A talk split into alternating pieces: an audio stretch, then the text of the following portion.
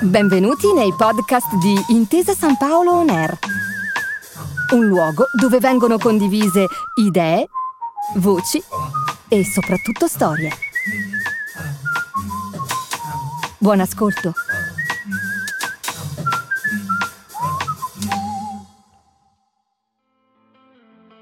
Benvenuti a Seminari dell'Innovazione, la serie di appuntamenti organizzata dai laboratori di Neuroscience e Artificial Intelligence di Intesa San Paolo Innovation Center. Oggi, insieme al dottor Francesco Rigruttola, psicologo dello sport e neuroscienziato, parleremo di neuroscienze dello sport.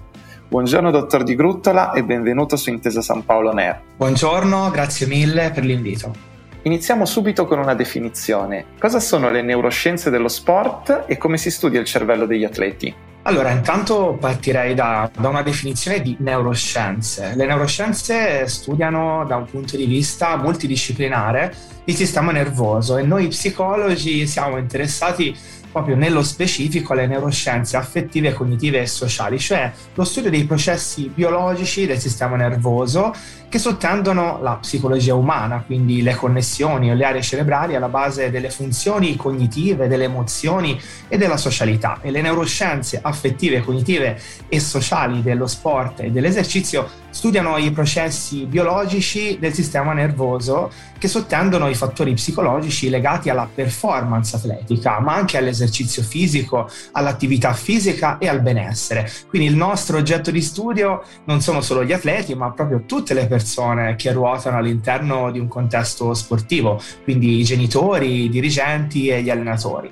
E il cervello degli atleti si studia attraverso l'utilizzo di tecniche comportamentali, quindi si pensi ai questionari, ai test, ma anche neurofisiologiche, quindi l'elettroencefalogramma ad esempio, o la variabilità del battito cardiaco, che sono tecniche più da campo, possiamo dire, cioè possono essere usate anche in palestra o, nelle società sportive, oppure tecniche di stimolazione cerebrale come la TMS che favoriscono la plasticità cerebrale e quindi ottimizzano e velocizzano l'apprendimento motorio. E poi ultime ma non ultime le tecniche matematiche e di simulazione, quindi ad esempio la realtà virtuale che ci permette di eh, simulare un contesto di gara, ma anche l'intelligenza artificiale che permette di prevedere il risultato finale di una performance o eh, la predisposizione di un atleta ad infortunarsi. Che cosa ha di speciale o comunque di particolare il cervello di un atleta? Beh, gli atleti esperti e, e di elite, quindi che competono ai massimi livelli, hanno una minore attivazione cerebrale nelle aree che sono coinvolte nell'immaginazione ma anche nell'esecuzione eh, del gesto motorio di cui hanno esperienza e minore attivazione cerebrale significa un ridotto metabolismo in tali aree, quindi questi atleti spendono meno energia neurale. Il cervello, come si sa, consuma eh, glucosio, quindi tantissima energia che può essere recuperata da questi atleti e reinvestita per fare altre cose. E poi gli atleti, eh,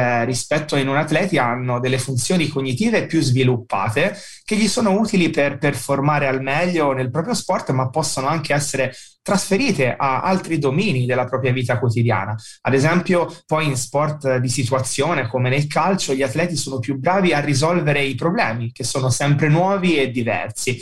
Possiamo quindi affermare che eh, le abilità motorie e psicologiche sono inscindibilmente legate e si influenzano eh, a vicenda. Quindi non si può allenare il corpo senza allenare anche la mente e lo sport può dare insegnamenti importanti alle persone che possono essere applicati anche nel proprio contesto di vita quotidiana, quindi al lavoro, a scuola o nelle relazioni interpersonali. Come si lavora sul cervello degli atleti per aumentare la performance sportiva?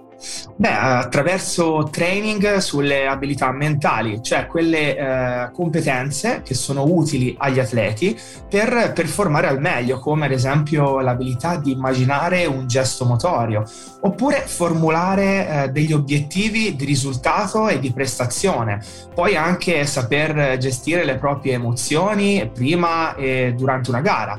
Saper comunicare in maniera efficace e ottimale con i compagni di squadra, con l'allenatore allenatore, ma poi anche riuscire a concentrarsi e, e tanto altro. Quindi questi training sono sicuramente poi favoriti eh, dall'utilizzo di tecnologie eh, neuroscientifiche portatili e all'avanguardia, eh, come ad esempio il biofeedback e il neurofeedback, che permettono un allenamento ancora più mirato del cervello degli atleti. Ad esempio, eh, si pensi al neurofeedback. Eh, con questo strumento l'atleta eh, può vedere in tempo reale sullo schermo del proprio computer o sul cellulare la propria attività cerebrale e attraverso dei giochi e training eh, ehm, messi a disposizione e insegnati dallo psicologo dello sport può imparare a controllare appunto la propria mente, la propria attività cerebrale e anche a diventarne più consapevole. Dottor Di Gruttola, un'ultima domanda. Anche chi non è un atleta professionista, ma magari pratica sport per passione, può trarre benefici da alcuni di questi principi neuroscientifici e soprattutto ci può dare qualche consiglio per l'applicazione pratica nella vita di ogni giorno? Beh, certamente, infatti invito eh, tutti voi a pensare a quanto e come utilizzate le diverse abilità mentali che vi ho descritto, ad esempio l'abilità nel formulare un obiettivo oppure nel saper immaginare immaginare o gestire eh, le proprie emozioni, che sono utili nello sport a tutti i livelli, ma anche nella propria vita quotidiana. Quindi già essere eh, consapevoli della loro esistenza, fermarsi un attimo eh, a riflettere su come e quanto le utilizziamo ci può aiutare a conoscerci meglio e a sottolineare i nostri punti di forza, ma anche quelli da, da migliorare. E poi le neuroscienze si possono applicare direttamente in palestra eh, per ottimizzare la comunicazione, ad esempio, con gli atleti da parte degli allenatori o tra compagni di squadra e eh, per costruire esercitazioni che favoriscano l'allenamento delle abilità mentali in concomitanza con quelle tecniche, tattiche e condizionali. Chiaramente eh, l'aiuto di un professionista esperto in neuroscienze e in psicologia dello sport può sicuramente essere eh, d'aiuto e fondamentale per utilizzare al meglio queste metodologie. Ringraziamo Francesco Di Gruttola per essere stato con noi. Grazie mille a voi, grazie per l'invito e a presto.